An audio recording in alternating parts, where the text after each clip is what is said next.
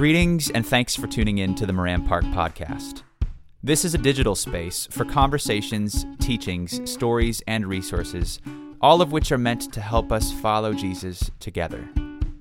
A reminder that these resources are available on Moran Park's website, Spotify, Apple and Google Podcasts, and YouTube. Just search Moran Park Church and you're there. Grace and peace. Hey family, this is Daniel and I'm here with Stacy today on a Wednesday we're recording and we have the opportunity to expand on what was shared this last Sunday morning from the stage by Britton about a shifting of staff roles and the the downside of that kind of a venue is that there's really not space for a conversation. This isn't either a conversation between you listening and us, but it is an opportunity for us to just kind of spell out in further detail and give clarity to our own process as Moran Park has been shifting and we've been looking at our roles as a part of this community and um, and wondering what that looks like in the future. So we want to just give you some more clarity, some some honesty, and as always, after listening to this, if you have any questions for either of us, please hunt us down. We we really want this to be as relational and uh, transparent as possible. And so, what I'd like to do is I'm going to turn the mic over to Stacy, who is going to just share with us now. Uh, Stacy, hello. Hello. She's going to share with us part of her journey, and she's going to start way back when she first came on staff at Moran Park Church. Stacy, what's this journey been like for you, bringing you up to today? Yeah, so I did start on staff almost 10 years ago. Ooh. So it was, I know, it'll be 10 years in June, which is crazy. Um, my husband and I actually started attending here with our three month old baby boy in 2009 and he is now 12, which is wild. Feeling old? a little bit. Um, so we attended here for two years um, before I took a staff role here as an administrative assistant to Britton. And really, at the time, I had been a stay at home mom right before that and really just wanted to get out of the house and do something. It wasn't really like I felt particularly called or had prayed about it or anything really. It was just an opportunity uh, presented itself and I took it. Um, so at the time, I thought that's what it was and just kind of started doughy eyed and had no idea what I was doing. And the Lord molded me and changed me so much in the first two years of that job and uh, really just um, flipped my entire faith story on its head. And captured my heart, which is was so amazing. Um, so I continued in that role, that kind of role, the administrative, supportive ministry coordinator kind of thing for about four years. And through that four year process, um, the Lord really um, ignited a passion in me for prayer. And having come in, I would not have considered myself a person of prayer. I didn't pray out loud. I didn't ever pray over people. Um, nothing like that. And so it was it was a big shift and it was scary. But he he did he ignited this passion in me and so I it was something that I wanted to see lived out. And so I just felt a call to start a prayer team at Moran and did it. Just asked other churches how they did it and copied it. I didn't I wasn't about to reinvent the wheel. And uh, so that was super fun. And then um, yeah, so about 2015, I got pregnant with our third child and took a maternity leave. And over that leave, really had a lot of conversations with the Lord about am I to go back? Am I to continue on this path? Is this really where you want me? Just really turning through a lot of those big questions. And it was a really sweet time with the Lord, but I really felt like He was saying I was done with the admin piece and that it was time to transition. And so when I came back from my maternity leave um, at the end of 2015, I sat down with Britton and we just had a conversation about it. And he agreed that that was kind of a good time to transition out of my admin role. And at that time, I switched to um, what I technically was up to this point was director of discipleship and into more of a leadership role and um, spent a lot of my time just shepherding and meeting with women one on one and leading women's groups and prayer groups and things like that.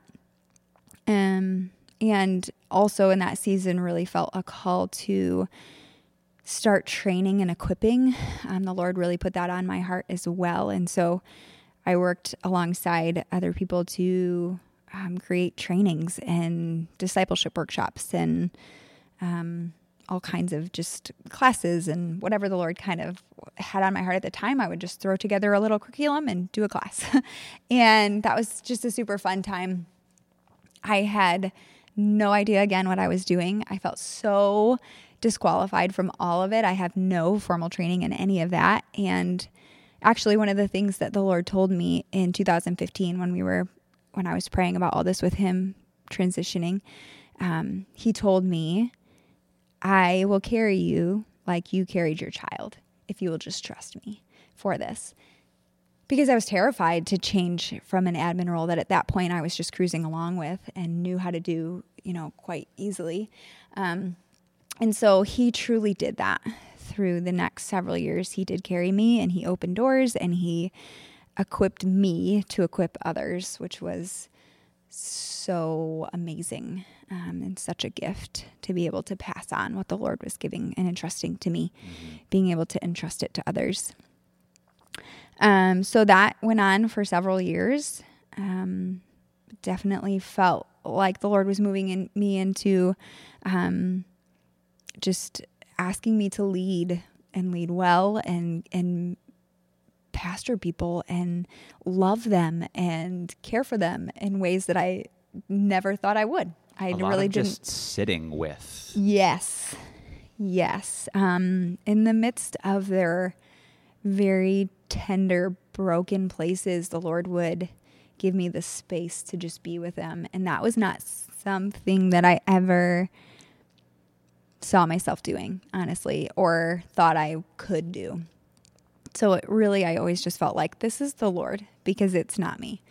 And so that was a gift too, to just see him show up in those situations where I would be like, I am so out of my league. I am not this person. And yet it continued to happen where people would just kind of come or fall in my lap or whatever. And he would give me what I needed for that situation to help them, to walk with them, um, to support them, to care for them, whatever the situation was. So, um, fast forward to 2020 and COVID hit and all of that. And um, that was a tricky time for me in that the Lord really used it to reveal some really deep heart work that needed to be done. I was carrying a lot of wounding around that I that the Lord really wanted to deal with and was not okay with. And you know, you work in a church long enough and it I think sometimes it can just happen and it did and I was holding on to it. So I was just carrying around a lot of wounding and the Lord was asking me to address it and not be okay with it. Um, not be okay with carrying it or feeling it or allowing it to impact my decisions that I was making anymore. So, um, that's another podcast for another day, literally. Um, but ended up going through some really long, arduous reconciliation processes um, with other people on staff, and and then a trickle effect of that was other people in the church. And the Lord just really opened my eyes to how much my sin was affecting those around me and how I could no longer ignore it um, or pretend like it wasn't happening. And um, He just dealt with it in His kindness. And He um, carried me through that as well. Uh, and so that was almost, I mean, it was at least a six to eight month process in and of itself.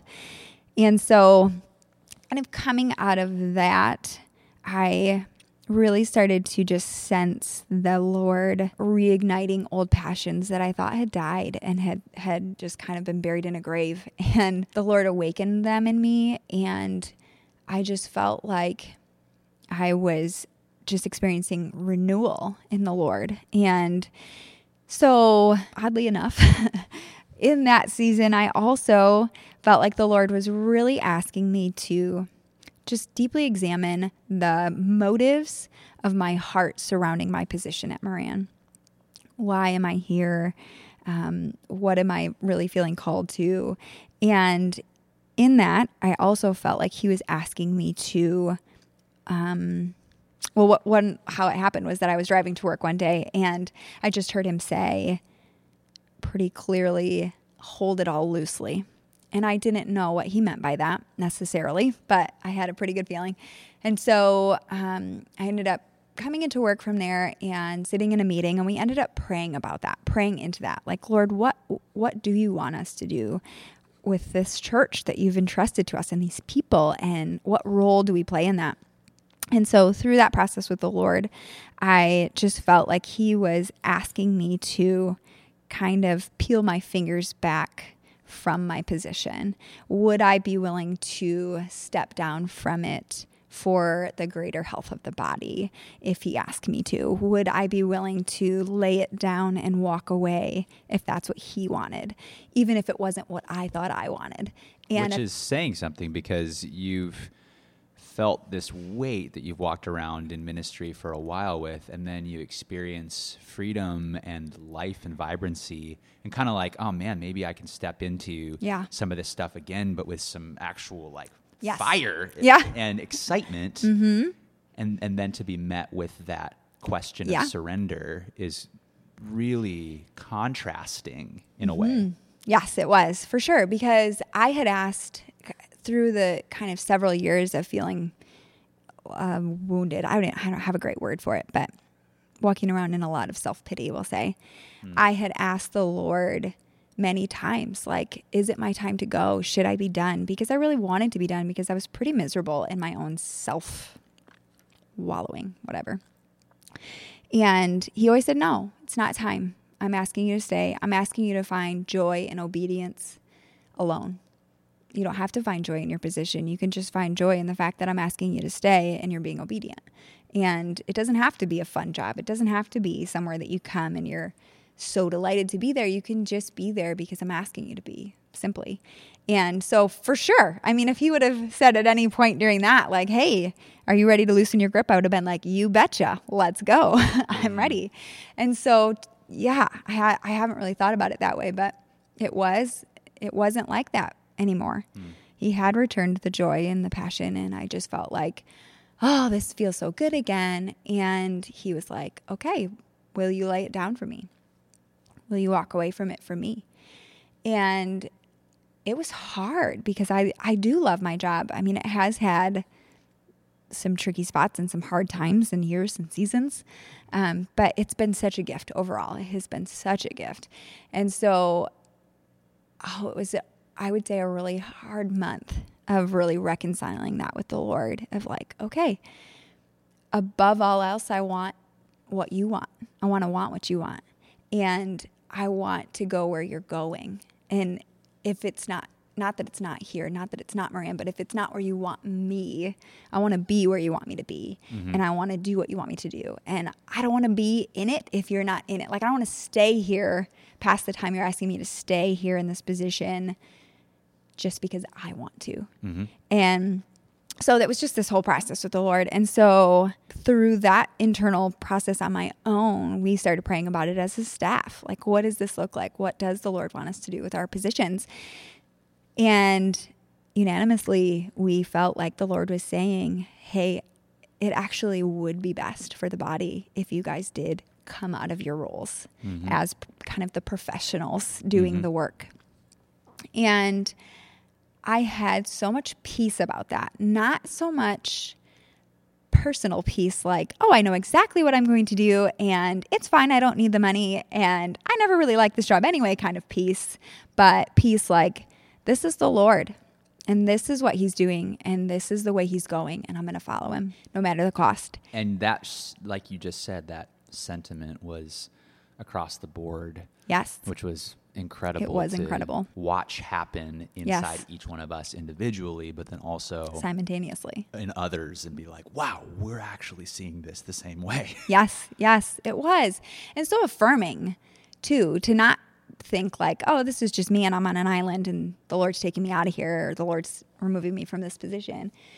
There was such unity in it in that prayer and it happened so quickly. I really mm-hmm. feel like the Lord just it wasn't like this long drawn out process where we were praying and praying and we weren't sure and we didn't it was like we kind of brought it to the table and we prayed about it and the Lord just united our hearts so quickly around it and that too was just such a gift because because it has been such a gift, I think we we all needed that. We Yeah. all needed to know the Lord was in it mm. to be able to move forward so unified, I think, and and be able to move forward with such peace about it. And so once as a staff we had kind of all come to this unity and decision that we did indeed feel like we were going to be stepping down at some point. I just began to pray and ask the Lord, okay, then what do we do now? How do we stay present and yet also praying about like, holy cow, what is this going to look like? How long do we have? Is this next week? You know, your brain just goes wild.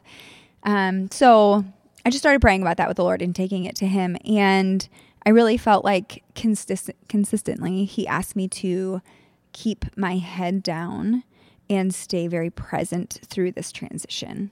And so there have been so many times where I want to just jump ahead and look ahead and ask questions of the Lord. And I think there certainly will come a time when He will give me the green light for that. But He has been also so gracious to help me remain present and have the one on one conversations and engage in the dialogue about the whys and the hows of what we do know so far. So that has kind of been my main focus the last month or two of just trying to love people through this process, walk with them through this process, answer as many questions as we can. Um, yeah, just being available.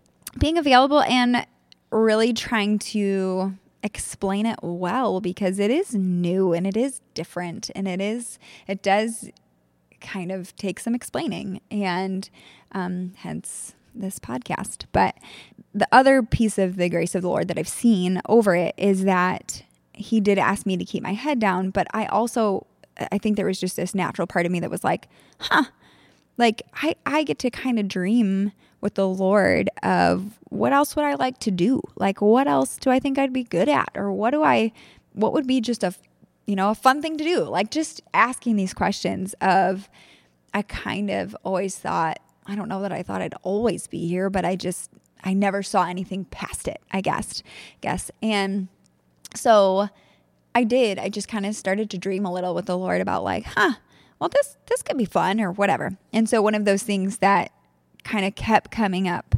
reoccurringly was to go into real estate, kind of work as a realtor. And so I don't know anything about that really. And I just kind of started tossing around names of like, oh, I think so and so does this and so and so does it. And one of those people who I hadn't seen in months uh, showed up on a Sunday. And I turn around and there she is. And I kind of went back and said, Hey, can I just pick your brain about this? I'm I'm interested and she offered me a job the next day. And so it was literally just like, "Oh, all right, okay." and it's been so much fun and I'm just very much dabbling in it and working on still working on my license and studying and doing all the prep work to actually become a real realtor, but All while you're All- attempting to obey the Lord and staying present. in Yes, right. And Yeah. so then, the, yes, the flip side of that is then I'm still here and I'm still head down in this transition, and I'm not. I think the more the the the bigger piece for me of staying present is not trying to figure out what my role looks like here. Because I do very much intend to stay connected and a part of the body. And I do still want to use my gifts and plug in and lead. I don't know how. I don't know exactly what that's going to look like yet. And I don't feel like the Lord has revealed that yet. And so I am still very much trying to stay present in that this is still my role and I am still in it and I'm still doing it. And so um, that's a challenge, but that's kind of my walk of obedience right now. is just like, okay, this this is what I'm called to today, and He is going to call me to something else down the road, but I don't actually need to know what that is yet. And so Mm-hmm. that's where I'm at. Mm-hmm. Yeah. Thank you so much for sharing. My pleasure. It's a it's a fun it's a fun story to share. mm-hmm. Yeah, lots of lots of turns, lots of unexpected turns. Hey. So many. so many. Yeah.